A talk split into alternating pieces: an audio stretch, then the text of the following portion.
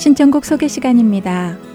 루이지애나에서 사시는 김형순 애청자님께서 보내주신 편지입니다. 할렐루야. 복음방송을 위해 수고하시는 모든 봉사자분들께 주 안에서 문안을 드립니다. 소식을 늘 전하지는 못하지만 마음으로 항상 감사하며 응원하고 있습니다. 베델교회 모든 분들과 라피엣 한인교회 모든 분들, 그리고 우리 루이지애나 한인교회 모든 분들과 함께 듣고 싶습니다. 특별히 내년에 있을 복음방송 20주년의 모든 행사를 위해서 기도하고 있습니다. 라고 하시며 찬양곡 원하고 바라고 기도합니다를 신청해 주셨습니다. 김영순 애청자님, 반갑습니다. 많은 분들이 내년 할텐 서울 복음방송 20주년을 위해서 기도해 주시고 있으시니 감사를 드립니다. 지난 20년 동안도 함께 해주신 주님께서 앞으로도 계속 이 복음 사역을 이끌어 가실 줄 믿고 신청해 주신 곡 원하고 바라고 기도합니다. 함께 들으시겠습니다. 찬양 들으신 후 준비된 다음 프로그램으로 이어집니다.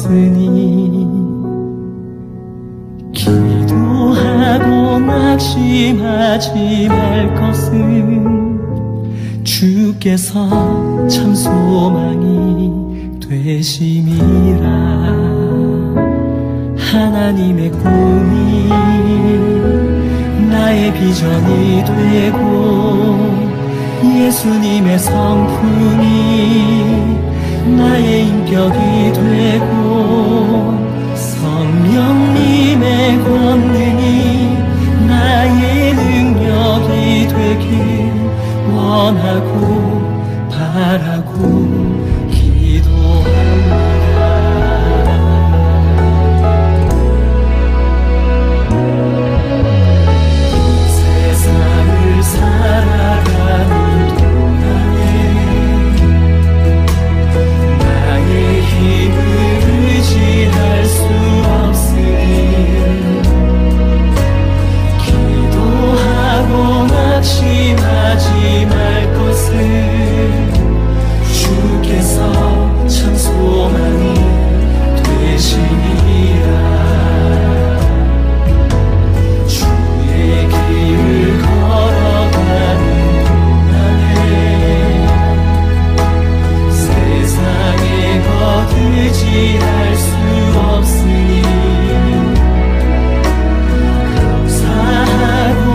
인격이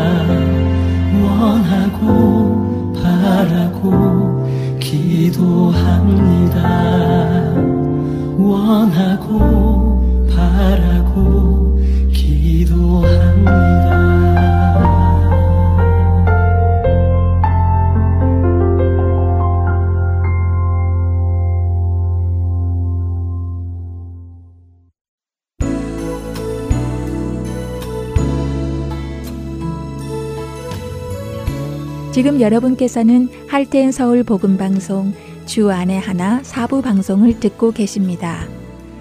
주 안에 하나 사부는 자녀를 위한 영어 방송을 부모님을 위해 한국어로 옮겨놓은 방송입니다.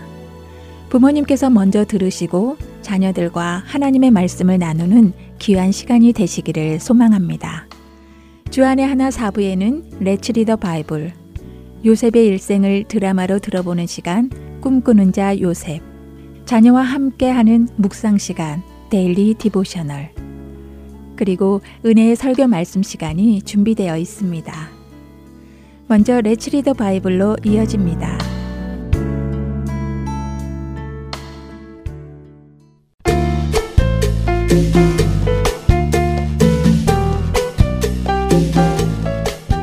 애청자 여러분 안녕하세요. 레츠 리더 바이블 진행의 한매진입니다. 여러분, 혹시 남이 모르는 잘못을 저지르고는 그 사실을 말하지 않고 숨기고 있다가 그로 인해 마음이 괴로워진 적이 있으신가요? 아무도 모르는 거짓말을 했거나 어떤 잘못을 했는데 아무도 모르기에 굳이 말은 하지는 않았지만 나의 그 거짓말이나 잘못으로 인해 누군가에게 어떤 피해가 온 것을 알면서도 내가 거짓말을 했어요. 내가 잘못한 거예요. 라고 말을 하지 않고 있는 것이 힘들어진 적 혹시 없으신가요? 사실 우리 마음 속에 죄를 숨기고 있으면 우리의 마음은 편안함을 얻을 수 없습니다. 적어도 예수님을 통해 하나님의 자녀가 된 사람들에게는 말입니다. 오늘 우리가 읽을 시편 32편 3절은 내가 입을 열지 아니할 때 종일 신음함으로 내 뼈가 새하였도다 라고까지 고백합니다. 죄의 특성 중 하나는 숨기려 한다는 것입니다. 내가 누군가를 미워한 것, 내가 거짓말한 것 등 나의 잘못을 숨기려는 것, 그것이 바로 죄성인 것입니다. 그리고 죄는 우리로 하나님을 피하게 하기도 하지요. 아담과 하와도 죄를 짓고는 하나님을 피해 숨었습니다. 많은 자녀들이 잘못을 저지르면 부모님을 피합니다. 그러나 우리는 예수님을 통해 하나님의 자녀가 되었습니다. 예수님은 우리의 죄를 용서해 주셨지요. 그렇기에 우리는 죄를 지었을 때 숨기지 않고 하나님께로 가지고 나아가 자백하고 용서를 받을 수 있습니다. 그렇지 않으면 우리의 영혼이 아파옵니다. 내가 이르기를 내 허물을 여호와께 자복하리라 하고 주께 내 죄를 아뢰고 내 죄악을 숨기지 아니하였더니 곧 주께서 내 죄악을 사하셨나이다. 시편 32편 5절의 말씀입니다. 여러분의 죄를 숨기지 마시고 하나님께로 가지고 나아오시기 바랍니다. 예수 그리스도 안에서 죄의 문제를 해결받으시기 바랍니다. Let's read the Bible. 오늘 이 시간 여기서 마치겠습니다. 안녕히 계세요.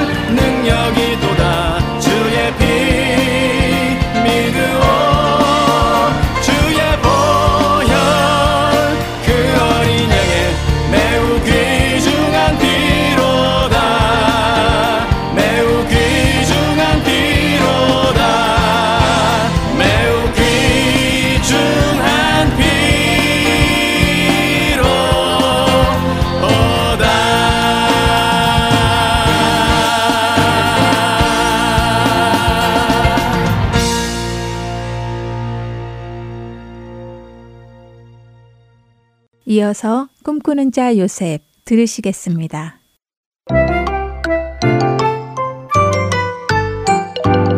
시청자 여러분 안녕하세요. 꿈꾸는 자 요셉 진행의 박윤규입니다. 아버지 야곱의 가장 사랑받는 아들의 자리에서 형들의 미움을 받아 17살의 어린 나이에 억울하게 애굽의 노예로 팔려갔던 요셉. 그러나 노예 생활 속에서도 그는 주인에게 신실하게 일하여 주인 보디발의 신임을 얻었습니다. 하지만 이번에는 보디발의 아내의 미움을 받아 억울하게 죄수의 몸으로 감옥에 갇히게 되었습니다. 자신의 죄를 짓지 않고 진실된 삶을 살았지만 어찌된 일인지 요셉에게는 억울한 일만 생기고 점점 좋지 않은 상황으로 가고 있었습니다. 그러나 성경은 이런 좋지 않은 상황 속에서도 하나님께서 요셉과 함께 하셨고 그를 축복하셨으며 그를 지키고 계셨다고 하십니다. 그래서 요셉이 갇혀 있는 감옥의 간수장으로부터 사랑받는 자가 되게 하셨다고 하시지요. 요셉, 자네는 비록 죄수이기는 하지만 다른 죄수들하고는 분명히 달라. 도대체 왜 자네가 여기에 오게 되었는지 난 잘 이해가 안 가네. 간수장님 감사합니다. 저를 늘 잘 대해주셔서요. 저도 제가 왜 여기에 있는지 잘 이해가 되지는 않습니다. 하지만 저의 조상의 하나님이신 여호와 하나님께서 저를 버리지 않으시고 저를 지키시고 저와 함께 계신 것을 믿기 때문에 네, 견딜만 합니다. 음, 그래. 그래서 자네가 늘 이렇게 병원해 보이는구만. 어쩐지 다르다 했네. 보통 사람들은 이곳에 오면 다들 억울하다며 내보내달라고 때를 쓰는데 말이야. 자네는 묵묵히 이곳에서도 열심히 일을 하는 것을 보니 뭔가 다르기는 다르다고 생각하고 있었네. 음, 이거 봐, 요셉. 자네 몸에 묶여있는 그 쇠사슬이 힘들지 않나? 내가 그 쇠사슬을 풀어주지. 이리 오게나. 자, 됐지. 비록 감옥에 있지만 말이야. 그래도 쇠사슬에 매여 있지는 않으니 다행 아닌가? 이제부터 자네는 이 감옥에서 다른 죄인들을 관리해주게. 그들이 사고치지 않고 잘 있나 감시도 하고 필요한 게 있으면 도와도 주고 그렇게 하게나.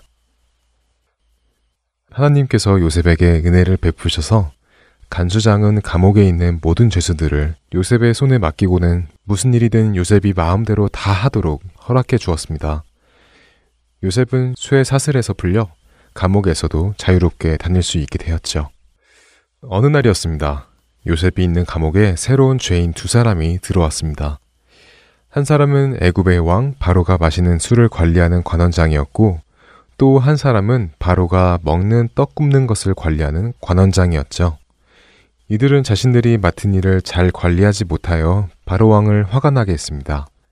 화가 난 바로 왕은 이들을 감옥에 보냈죠. 이들은 죄인이었지만 그래도 높은 관리였습니다. 그래서 감옥에서도 좋은 대우를 받았죠. 신의대장 보디발은 요셉에게 이 두 관리를 섬기도록 했습니다.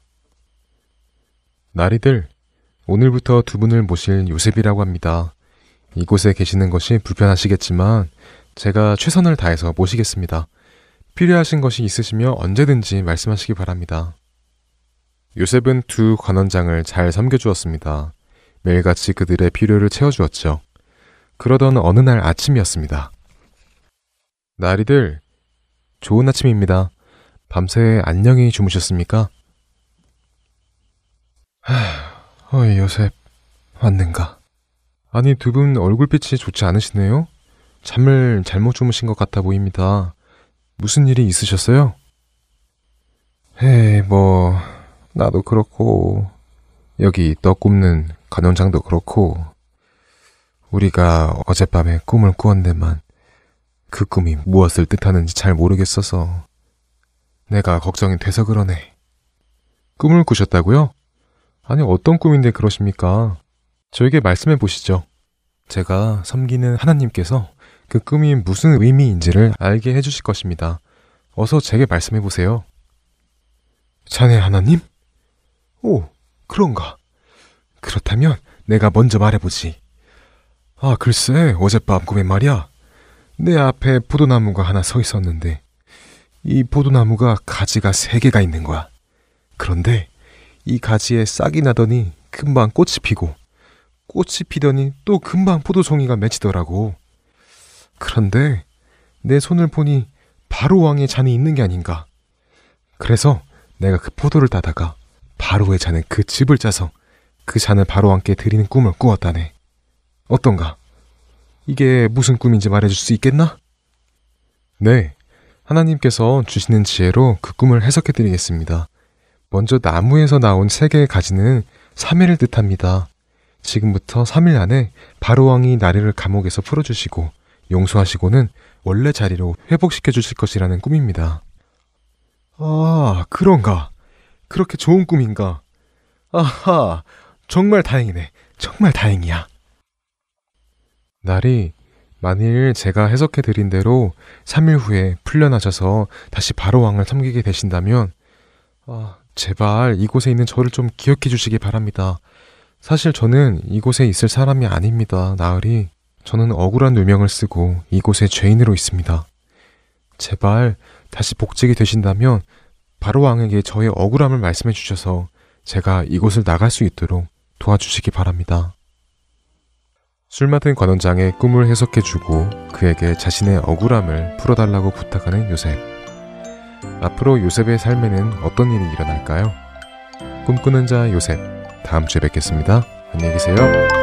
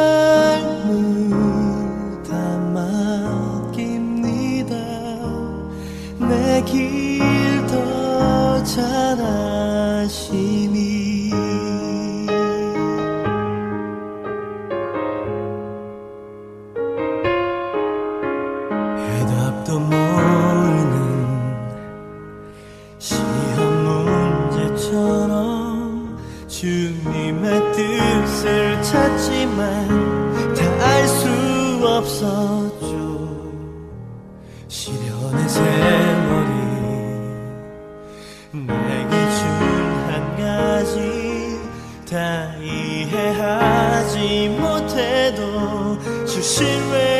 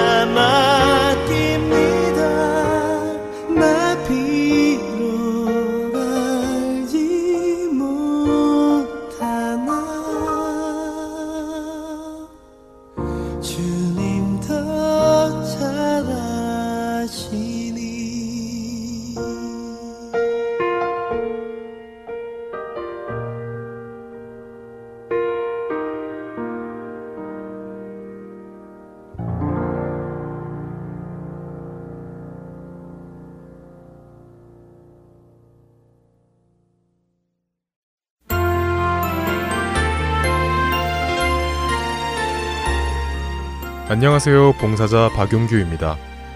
3개월 혹은 6개월마다 새로운 방송들이 여러분을 찾아가는데요. 지난 방송을 다시 듣고 싶어 하시는 분들이 많이 계시더라고요. 그런 분들을 위하여 그 방법을 말씀해 드리겠습니다.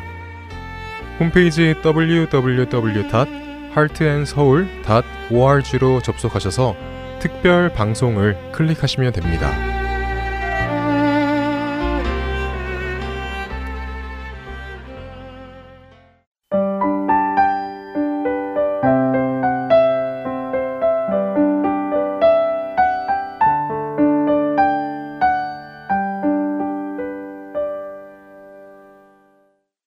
계속해서 Daily Devotional 보내드립니다.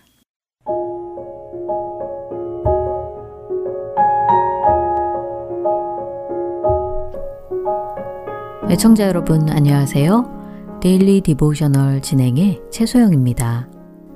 몸의 건강을 지키기 위해서는 의사가 처방한 약이나 식단을 잘 따라야 하듯 우리의 영적 건강을 위해서는 예수님의 말씀을 듣고 그대로 잘 따라야 할 것입니다.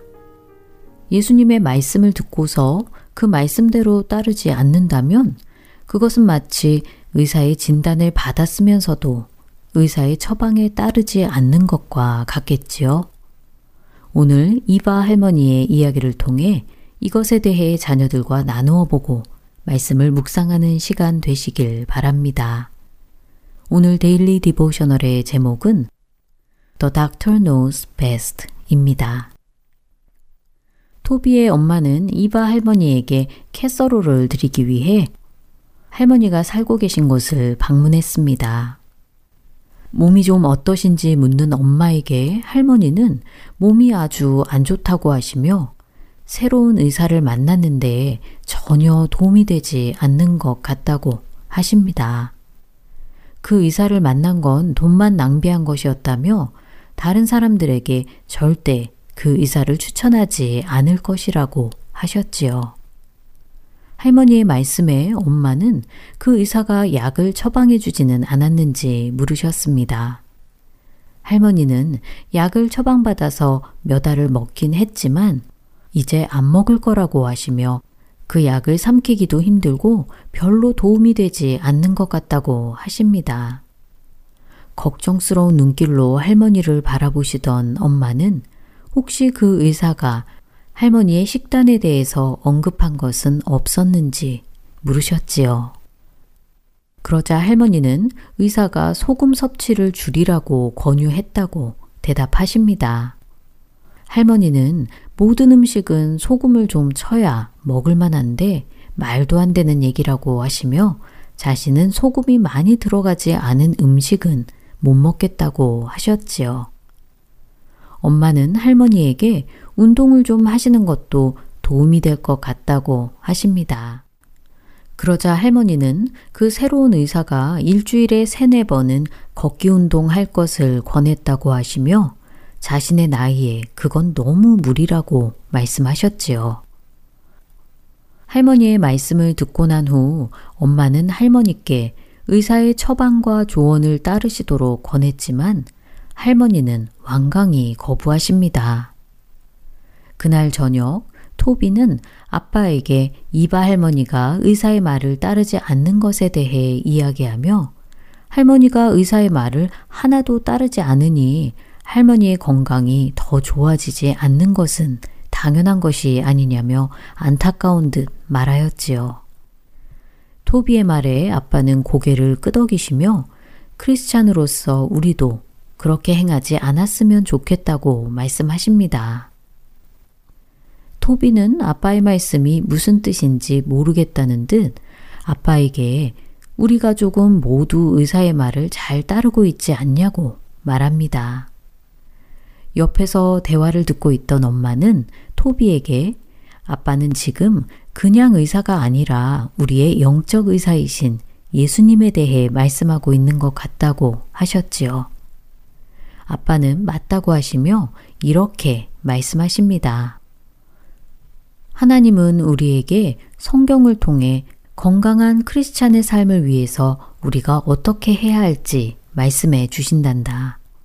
다른 사람들과 어떻게 지내야 하는지, 유혹을 어떻게 이길 수 있는지, 또 어떻게 예수님처럼 행해야 할지 등등 많은 것들에 관해서 말이지. 우리가 예수님의 말씀대로 행할 수 있도록 예수님께서 도와주실 것을 믿고 따를 때, 다른 사람들은 우리를 통해 예수님이 얼마나 위대한 의사이신지 볼 수 있게 되는 거지. 오늘 스토리를 자녀들과 나누신 후 자녀들에게 읽고 듣고 배운 예수님의 말씀을 매일의 삶에서 그대로 행하고 있는지 물어보시기 바랍니다. 혹시 말씀을 듣기는 하지만 그 말씀에 대해 별로 신경 쓰지도 않고 따르려고 하지도 않는다면 오늘 스토리에 나온 이바 할머니의 모습과 다를 것이 없겠지요. 의사는 할머니의 건강이 더 좋아지도록 도와주려고 했지만 할머니는 의사가 말한 것을 하나도 따르지 않았습니다. 크리스찬으로서 우리는 우리의 영적 의사이신 예수님의 말씀에 순종해야 합니다. 자녀들이 진리이신 예수님의 말씀에 귀 기울이고 그 말씀대로 살기 위해 예수님을 더욱 신뢰하도록 도와주시기 바랍니다.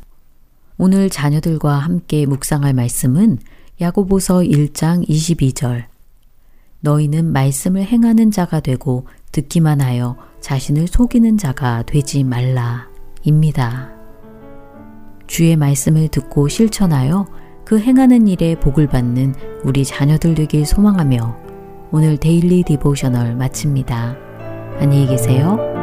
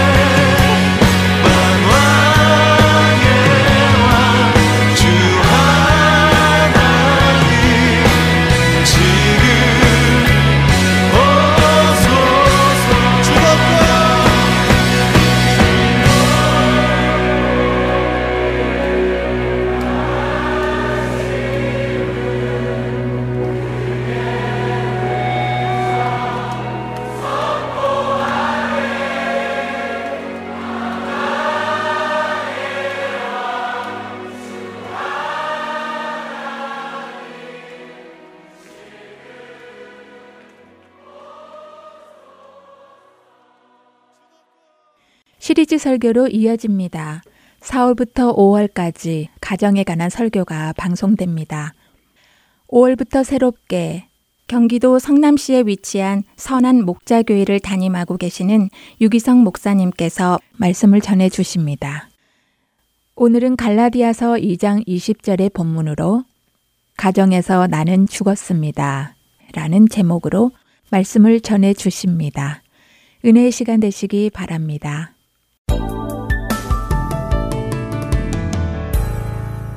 갈라디아서 2장 20절 말씀입니다.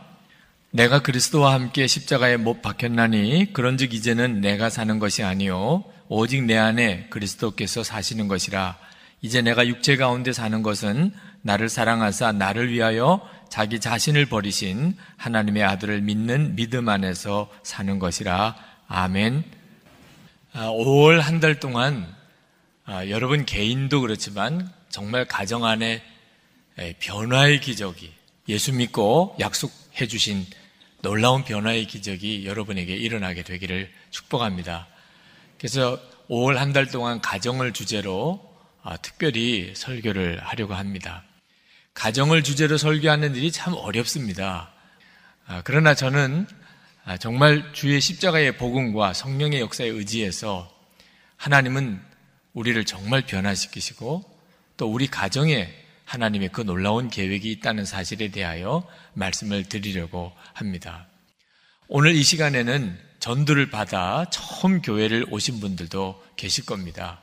여러분, 예수를 믿는다는 것이 뭔지를 간단하게 설명을 하자면 내가 정말 죄인이라는 사실을 진정으로 회개하고 예수님이 나의 죄를 짊어지시고 십자가에서 죽으셨다는 사실을 믿으면 누구나 모든 죄가 사함을 받고 하나님의 자녀가 되는 축복이 있다는 사실을 믿는 것입니다.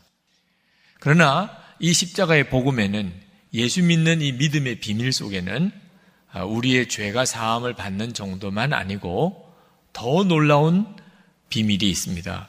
그것은 우리를 끊임없이 죄짓게 만드는 우리의 이 악한 본성, 그것을 성경은 옛사람이라고 말하고 우리가 흔히 자아라고 말하는 것입니다. 이 옛사람이 예수님이 십자가에 죽으실 때 함께 예수님과 함께 죽임으로 처리가 되었고 그리고 이제 우리는 예수님이 우리 마음에 오셔서 우리의 생명이 되시고 우리의 주님이 되셔서 예수님으로 인하여 변화된 삶을 살아가는 것이 예수 믿는 속에 담겨 있는 비밀입니다. 그러면 누구든지 예수를 믿으면 삶이 변하게 되어 있습니다. 이 비밀을 가장 분명하고도 또 가장 간단하게 압축해서 증거하고 있는 성경 구절이 오늘 본문 말씀입니다. 갈라디아서 2장 20절 말씀에 보면 사도 바울이 예수 믿는 것이 뭔가를 고백하기를 내가 그리스도와 함께 십자가에 못 박혔나니 그런즉 이제는 내가 사는 것이 아니요 내 안에 그리스도께서 사시는 것이라 이것이 십자가 복음의 핵심입니다. 이제는 내가 사는 것이 아니고 내 안에 그리스도가 사시는 것.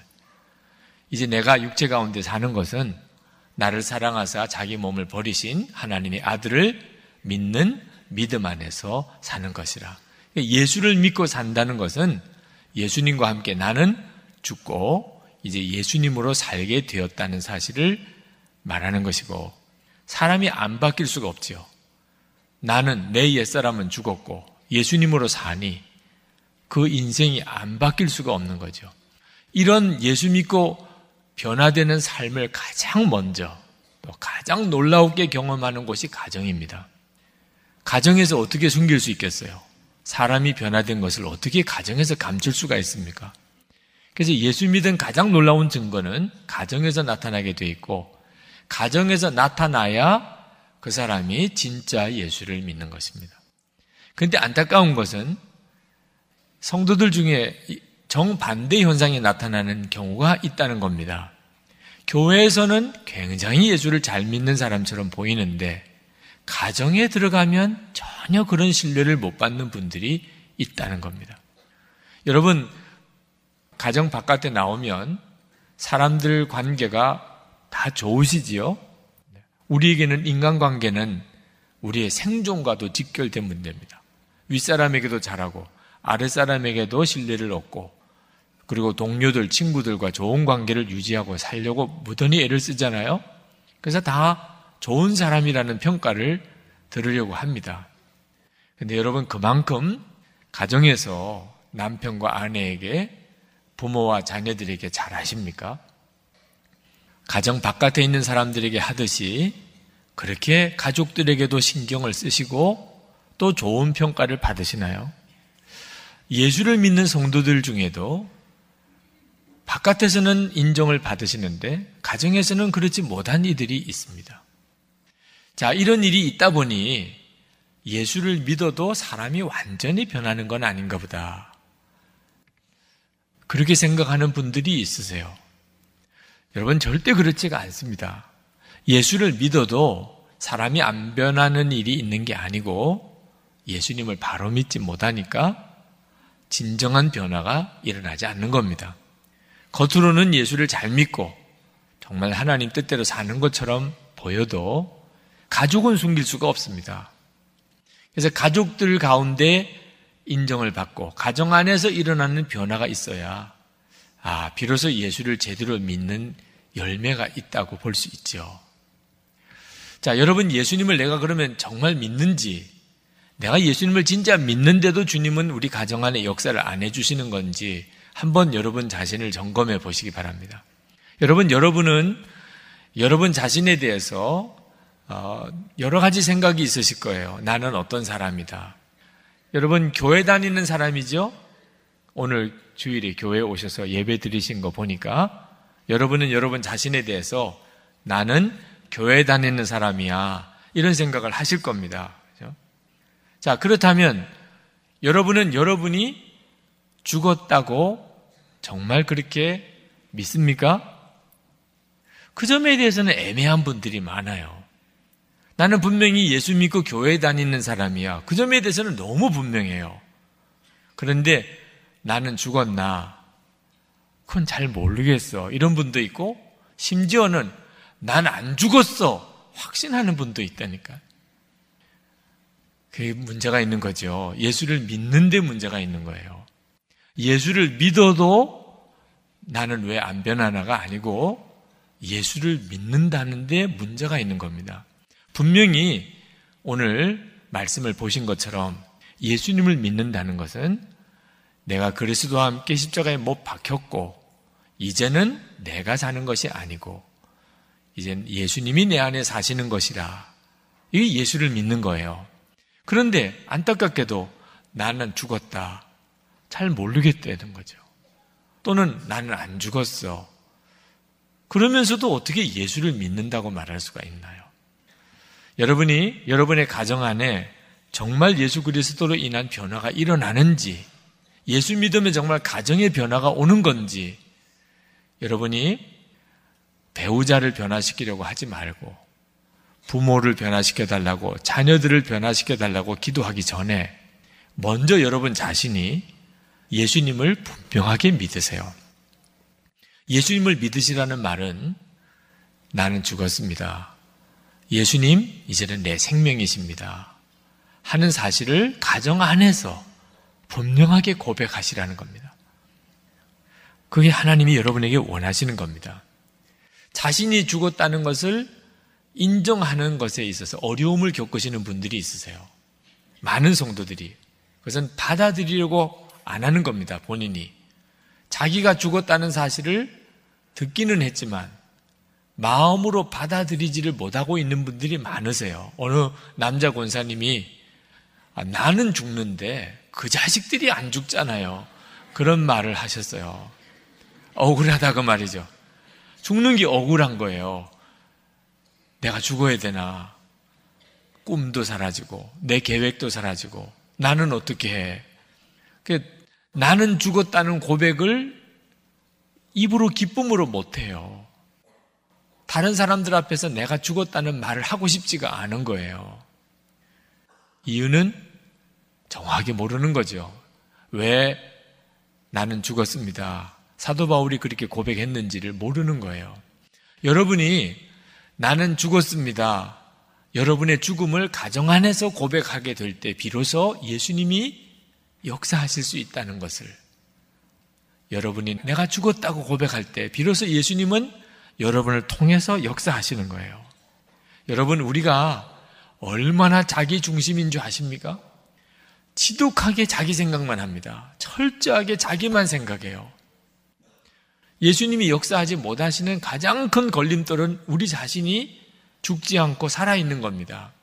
영어 시간에 영어 선생님이 아이들에게 영어 단어 외우는 비결을 가르쳐 줬어요. 스무 번만, 스무 번만 큰 소리로 너희들이 한번 불러봐.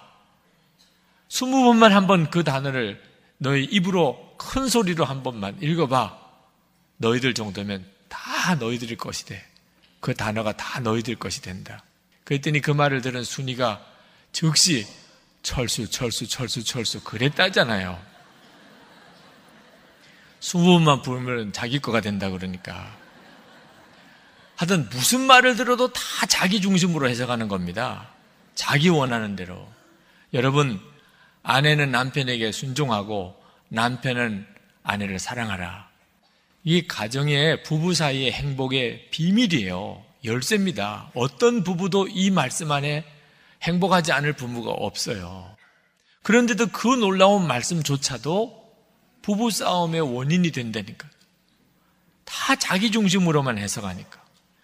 당신 순종하라고 그랬잖아. 아니, 이게 사랑이에요? 이렇게 싸우네요, 또.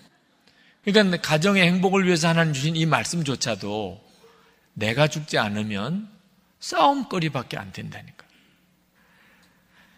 왜 죽어야 합니까? 우리 자신의 문제 덩어리이기 때문에, 죄악의 덩어리이기 때문에 그렇습니다. 여러분이 가정 안에서 가장 자기 자신이 어떤 존재인가를 정확하게 알게 됩니다. 하나님이 우리에게 가정을 주신 이유 중에 하나라고 생각이 듭니다. 만약에 우리가 가정이 없었다면 내가 어떤 존재인 줄 몰랐을 거예요. 여러분, 가족들끼리 같이 지내시면서 여러분 자신을 먼저 볼 줄 알아야 됩니다. 남편, 아내를 보고 부모, 자녀를 보지 말고 여러분을 볼 줄 알아야 돼요. 가족들은 여러분을 보는 거울일 뿐입니다. 저는 만약에 결혼해서 이렇게 가정을 이루지 않았다면 저는 저 자신에 대해서 계속 착각하며 살았을 겁니다. 저희 어머님이 제가 신학교 다닐 때 돌아가셨어요. 일찍 돌아가셨습니다. 저는 저희 어머님 생각하면 너무 슬퍼요. 한 번도 저희 어머님에게 정말 진지하게 어머니 사랑합니다. 어머니 너무 감사합니다. 말 한마디 못하고 그렇게 돌아가셨어요. 저는 제 아내에게도 사랑한다는 고백을 못했었어요. 너무 쑥스럽더라고요. 네. 그러면 꼭 말을 해야 되냐 말입니다. 사랑은 마음 깊이 하는 거지. 저는 그렇게 생각하고 넘겨버렸어요. 그런데 알고 보니까 제가 겉으로만 온순하지 굉장히 고집이 강한 마음이 굳어 있는 사람이더라고. 사랑합니다. 감사합니다. 이런 고백을 못 하는 사람이에요.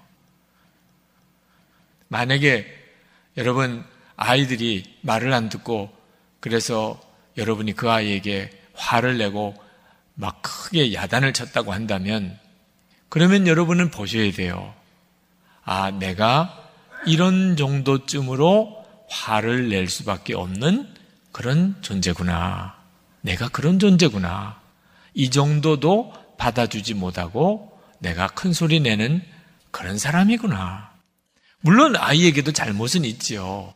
그러니까 야단도 쳤겠지요. 그러나 부모라고 하는 아버지라고 하면서 어머니라고 하면서 여러분 자신도 그런 일을 통해서 여러분이 어느 정도 수준인가를 보여주는 거예요. 남편, 아내에게 불만이 있으십니까? 그렇다면 내가 이런 정도쯤으로 불평하고 원망하는 그런 수준의 사람이구나. 여러분, 그걸 보셔야 돼요. 하나님의 계획입니다. 하나님께서는 우리가 가정에서 겪는 모든 일에 있어서 우리가 어떤 사람인가를 먼저 보게 하셔요.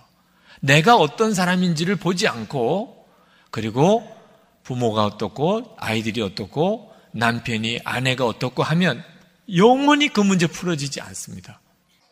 문제가 생겼다면 결국 내가 어떤 사람인가를 보게 하시는 거죠.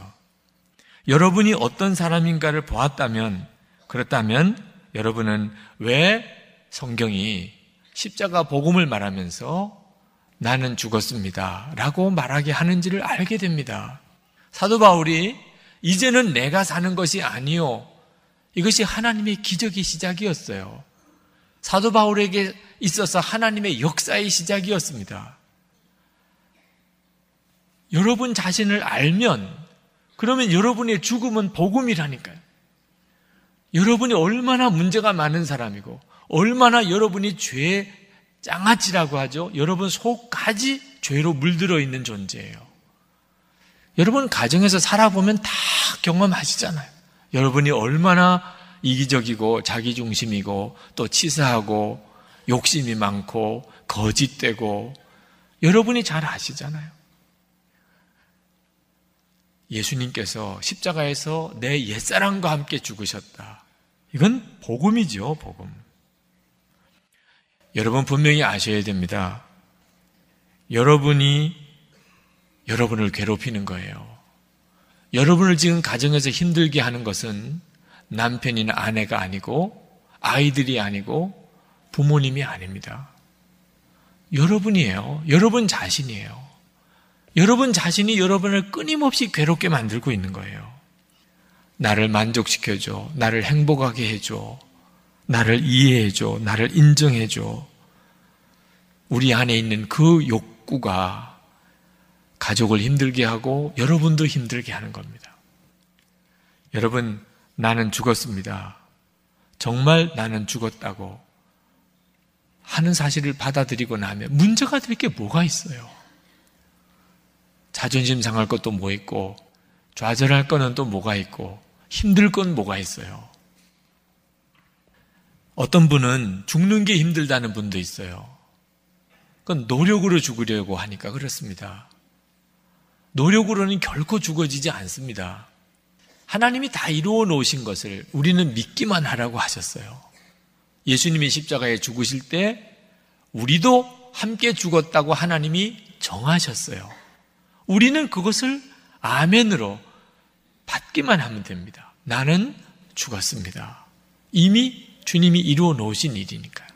로마서 6장 11절 말씀에 이와 같이 너희도 너희 자신을 죄에 대하여는 죽은 자요 그리스도 예수 안에서 하나님께 대하여는 살아있는 자로 여길지어다. 이것이 우리가 할 일이에요. 나는 죄에 대해서는 죽은 자예요. 옛사람은 죽었어요. 그렇다고 여기라는 겁니다. 그때부터 주님은 역사하신다는 거죠. 왜 주님이 역사 안 하실까? 우리 가정에서 왜 주님은 역사를 안 하실까? 주님은 여러분에게 원하세요. 죽음을 보여달라는 거예요. 죽음은 모든 것을 바꿔놓습니다. 어떤 부인이 암 수술을 받으셨는데 그는 수술을 받을 때 죽음을 각오했습니다. 죽을 수도 있는 확률이 있었어요. 그런데 다행히 수술 후에 회복이 되셨습니다. 그가 수술을 받고 암에서 회복을 얻고 난 다음에 모든 게 달라졌다고 그러셨어요. 아이들 도시락 반찬을 싸면서 여러 번 울었다고 그래요. 내 손으로 아이들의 도시락을 싸줄 수 있게 된 것이 얼마나 감사한지. 그전에는 그것이 그 부인에게 있어서는 고통스러운 일이었어요. 내가 언제까지 이렇게만 하다가 내 인생을 끝내야 되나. 남편 출근할 때 와이셔츠 달래주면서 여러 번 울었다고 그래요. 근데 그전에는 그렇지 않았어요. 그것이 그에게 있어서 얼마나 힘든 일이었는지. 한 번 죽음의 문을 건너갔다 오고 나니까 감사하지 않은 일이 없어요. 수고하는 것도 다 감사하더래요. 여러분, 왜 십자가의 복음이 예수님과 함께 죽고 다시 사는 것인 줄 아셔야 합니다. 모든 게 다 달라진다니까요. 우리가 죽을 때가 되면 우리가 다 겪을 일입니다. 여러분이 이제 진짜 죽을 때가 되면 그러면 여러분의 인생에 가장 힘들었던 일들조차 아름다운 추억이 돼요. 근데 그걸 꼭 죽을 때 가서야 깨달아야 되냐 말입니다. 예수님을 구주로 영접할 때 비로소 여러분이 그 눈이 뜨여요. 그래서 예수님께서는 우리 가정 안에 기적을 일으켜내실 때 먼저 죽음을 보여달라는 거예요. 고린도후서 4장 10절 말씀을 같이 읽겠습니다.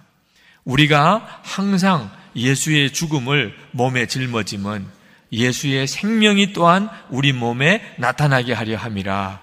아멘. 예수님의 생명이 나타나기 위하여는 우리의 죽음을 짊어져야 된다고 하셨어요.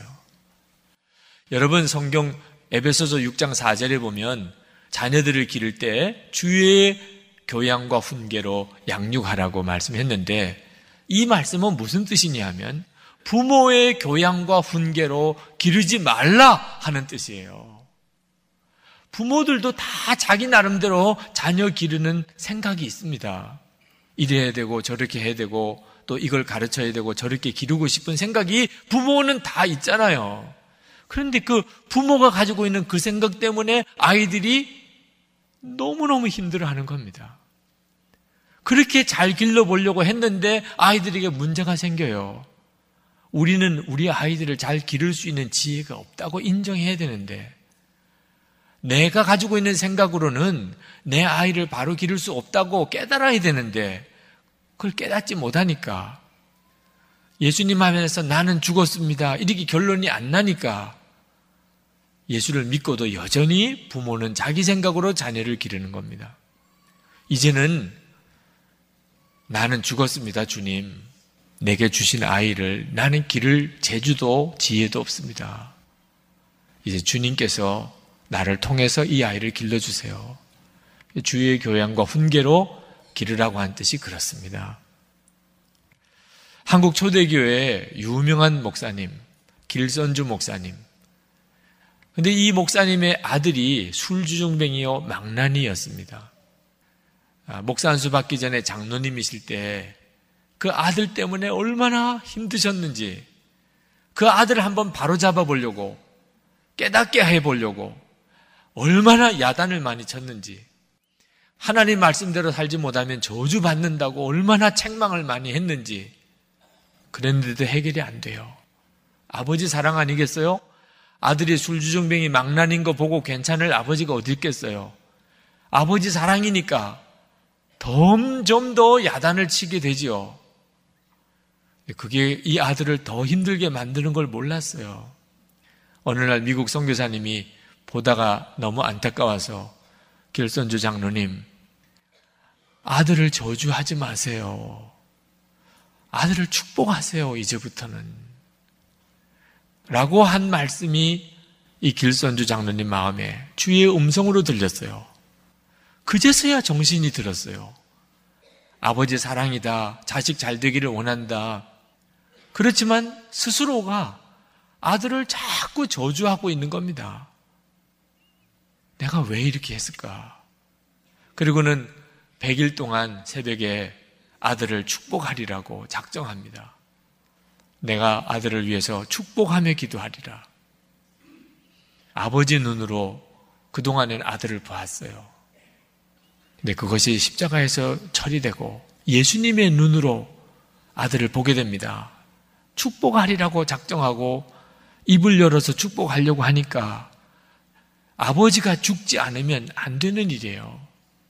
예수님의 눈으로 보기 시작하니까 아버지의 눈으로 볼 때는 절망적이고 소망이 없고 문제 덩어리인데 예수님의 눈으로 보니까 놀라운 계획이 있고 기적이 있을 것이고 하나님은 못하실 일이 없고 하나님은 반드시 변화시켜 주실 것이고 그게 막 믿어지고 그러니 축복이 막 터져 나오는 겁니다.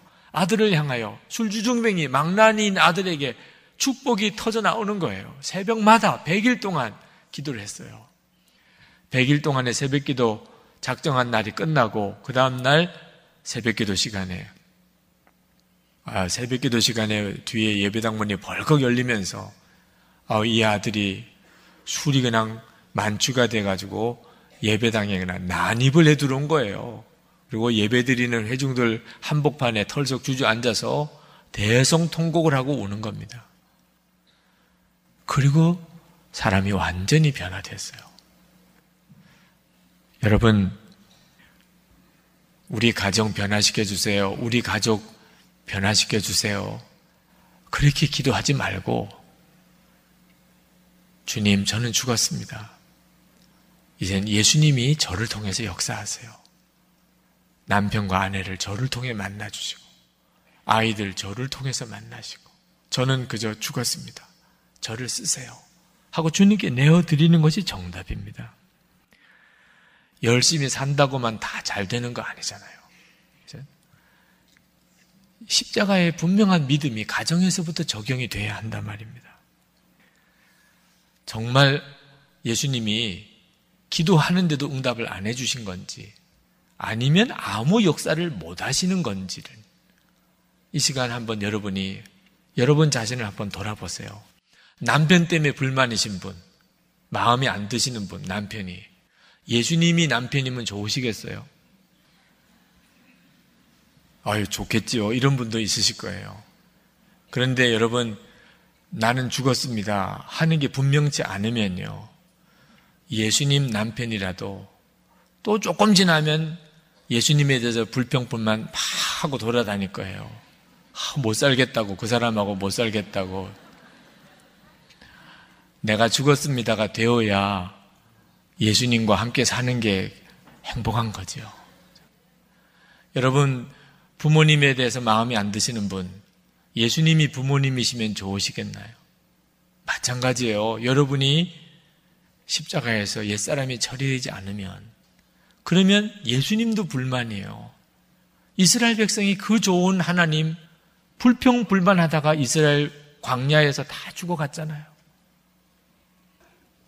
예수님과 함께 집에 같이 사시면 좋으시겠어요? 예수님 모시고 살면 너무너무 행복하시겠습니까? 예수님을 그냥 손님으로 여겨지면 이처럼 불편한 일이 없어요. 예수님 손님으로 모시고 살라 그러면 나는 죽고 예수님으로 사는 자가 되면 예수님 집에 모시고 살면 기가 막힌 거죠. 여러분이 나는 죽었습니다 하고 분명하게 준비가 안 되면 예수님이 역사를 못 하신다는 거예요. 예수님이 역사를 안 해주신 게 아닙니다. 여러분이 십자가의 복음을 분명히 하시라는 겁니다. 제가 처음 십자가 복음에 대해서 눈이 열렸을 때, 그때 주님은 저에게 죽으라고 하셨어요. 그때가 지금도 생생합니다. 저는 그 순간이 굉장한 충격이었어요. 죽어야 되는 건가? 그때까지만 해도 저는 나름대로 괜찮은 사람인데 그래도 부족한 것이 조금 있어서 그거 좀 고치면 쓸만한 목사 되겠다. 스스로 저 스스로 그렇게 생각했어요. 근데 주님은 저를 향한 판결이 전혀 달랐어요. 죽어야 된다는 거예요. 저는 그렇게까지 해야 되는 건가? 주님이 보시는 눈에는 저를 하나도 건질 게 없다고 보신 거죠. 저는 괜찮은 게 있다고 생각했는데 많은 사람들이 여전히 그런 착각에 빠져 있더라고요. 주님이 저를 보실 때는 하나도 건질 게 없어요. 여러분 어지간하면 죽으라고는 안 하잖아요. 근데 주님은 저에게 죽으라고 하셨어요. 그것은 저에게 있어서 모든 것을 다 내려놓아야 된다는 뜻이었습니다.